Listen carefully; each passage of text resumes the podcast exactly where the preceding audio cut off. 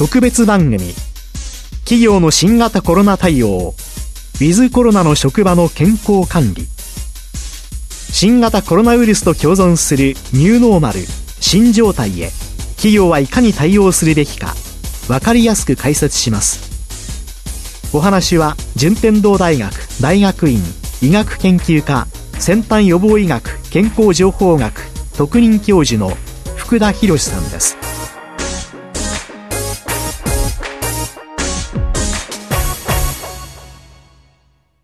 手はラジオ日経の山崎瑞香です。福田先生よろしくお願いします。よろしくお願いします。最終回の今回は、ウィズコロナ時代の職場の健康管理と題して伺います。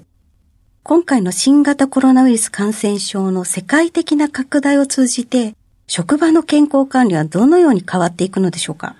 そうですね。まあコロナへの懸念っていうのはしばらく続いていくと思うんですよね。はい、で、全く元には戻らないということで、生活もですね、働き方も変わっていくと思います。ですから、まあ、それに合わせて産業保険活動とか職場の健康管理の重点っていうのも変わっていくと思います。ちょっと原点に戻るという意味で、ラマッツィーニというですね、はい、あの産業医学の父と呼ばれている先生が、まあ、イタリア人の先生がいまして、世界で初めて職人の病気という本を書いた先生なんですね。ドクターだと例えば心臓の病気とか腎臓の病気とかよく臓器別になってると思いますけど、この先生はですね、人の仕事と病気に注目をしたと。で、例えば鍛冶屋さんはどんな病気になるか、ガラス職人の人はどんな病気になるか、まあそういうことをまあ50種類ぐらいの職業について記した本をまあ世界で初めて書いた先生です。で、まあその先生から始まって、この産業医学がやってきたことっていうのは、働くことで病気にならないということをずっと取り組んできたわけですね。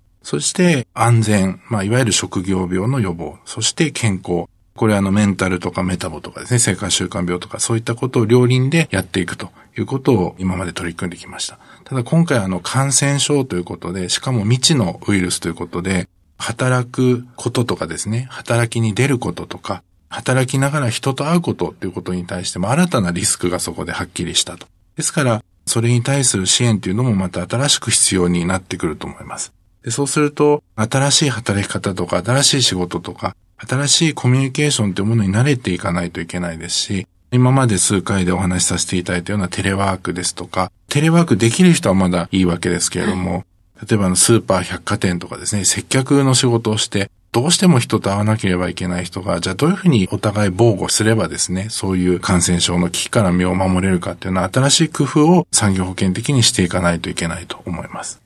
健康管理というところでは予防という角度から皆さん考えられて、例えば免疫の機能を高めれば何とかなるんじゃないかというようなお話も出てきたりすると思うんですけれども、この免疫機能というのは生活の仕方で変わってくるんでしょうか？そうですね。これはもう今まで私たちがですね、忙しさにかまけておろそかにしてきたもの、結局その食事とか運動とか睡眠とかですね、あとはストレスを溜めすぎないとか、そういったことをですね、もう一回見直さないといけなくなってきてるのかなっていうふうに思います。例えば食事なんかで言うと、テレワークや在宅勤務で食生活が乱れるという声が聞かれる反面ですね、逆に一人暮らしではなくて、まあ奥様がいらっしゃるような家庭の方の話を聞くと、逆に3食きちっと食べるようになったと。むしろ昔と比べて生活リズムが規則的になったみたいな声も聞かれます。ですからそういったことや、まあ、あと睡眠不足されている方がよく言われるようにその10時から2時のゴールデンタイムをきちっと寝ると、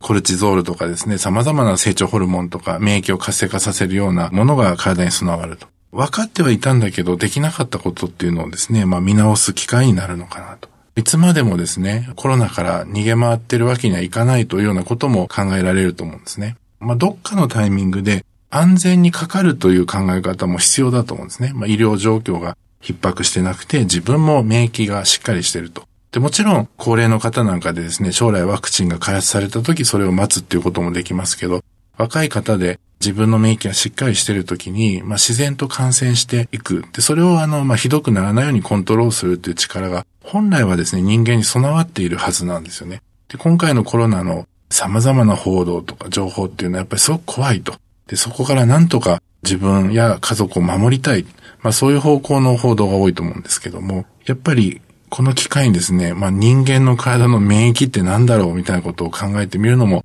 面白いんじゃないかなというふうに思いました。特に今回の新型コロナウイルスに関しては、かかっているけど症状が出ない方が非常に多いということですから、知らずにかかって知らずに治っている方というのはかなり多いと思いますので、そうですね。そういったところでも、やはり安全にかかると今先生がおっしゃった考え方っていうのは一理あるのかなと思います。まあもちろん日本の100倍ですね、はい、感染者数とか死者数が多い欧米で、その通りの状況ではないということもありますので、これやっぱり慎重に日本のその時々の情報を見てですね、行動すべきかなというふうに思っています。そうしますと、これからですね、生活習慣を見直すいいきっかけになるということも今までのお話の中で出てまいりましたけれども、正しい生活習慣を身につけていくためには、昨日のお話なのにもありましたけれども、健康リテラシーというのが大事になってくるのではないかと思いますが、従業員の方にこういった健康リテラシーが普及していくと、企業の生産性ですとか、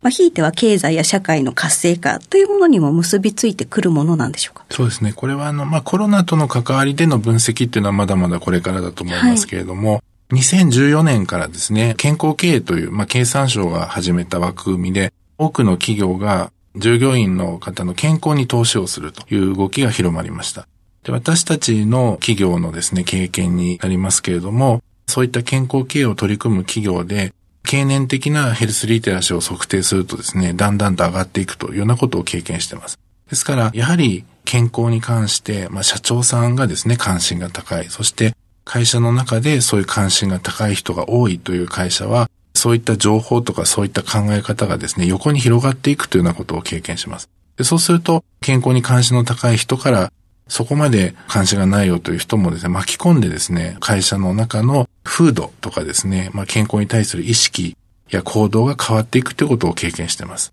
で、そういった動きが広がっていくと、今回のようなその未知のウイルスですとか、新しい感染症というものに対する対策にも生きていくんではないかというふうに期待をしています。ちょっとした雑談の中で割と健康の話題って出てきますので、そういったところで横の広がりが出てくるっていうのは非常に期待できるところですね。そうですね。ある意味だから、まあ、このような健康の話題をですね、もう日本の全国民が関心を持って眺めているというのは非常に珍しい状況だと思うんですね。はい、今後は政府が新しい生活様式というようなものも提言されてますけども、そういう答えを見てですね、それをそのまま真似るということではなくて、報道や指針からですね、それを鵜呑みにするんではなくて、まあ、自分とか家族とか、一緒に働く同僚の皆さんが、まあ、いかに安全に過ごせるかということを話し合ったり、情報共有したりして、知恵を絞っていくということが大事かなというふうに思っています。はい、ありがとうございます。5回にわたりまして貴重なお話を福田先生ありがとうございました。ありがとうございました。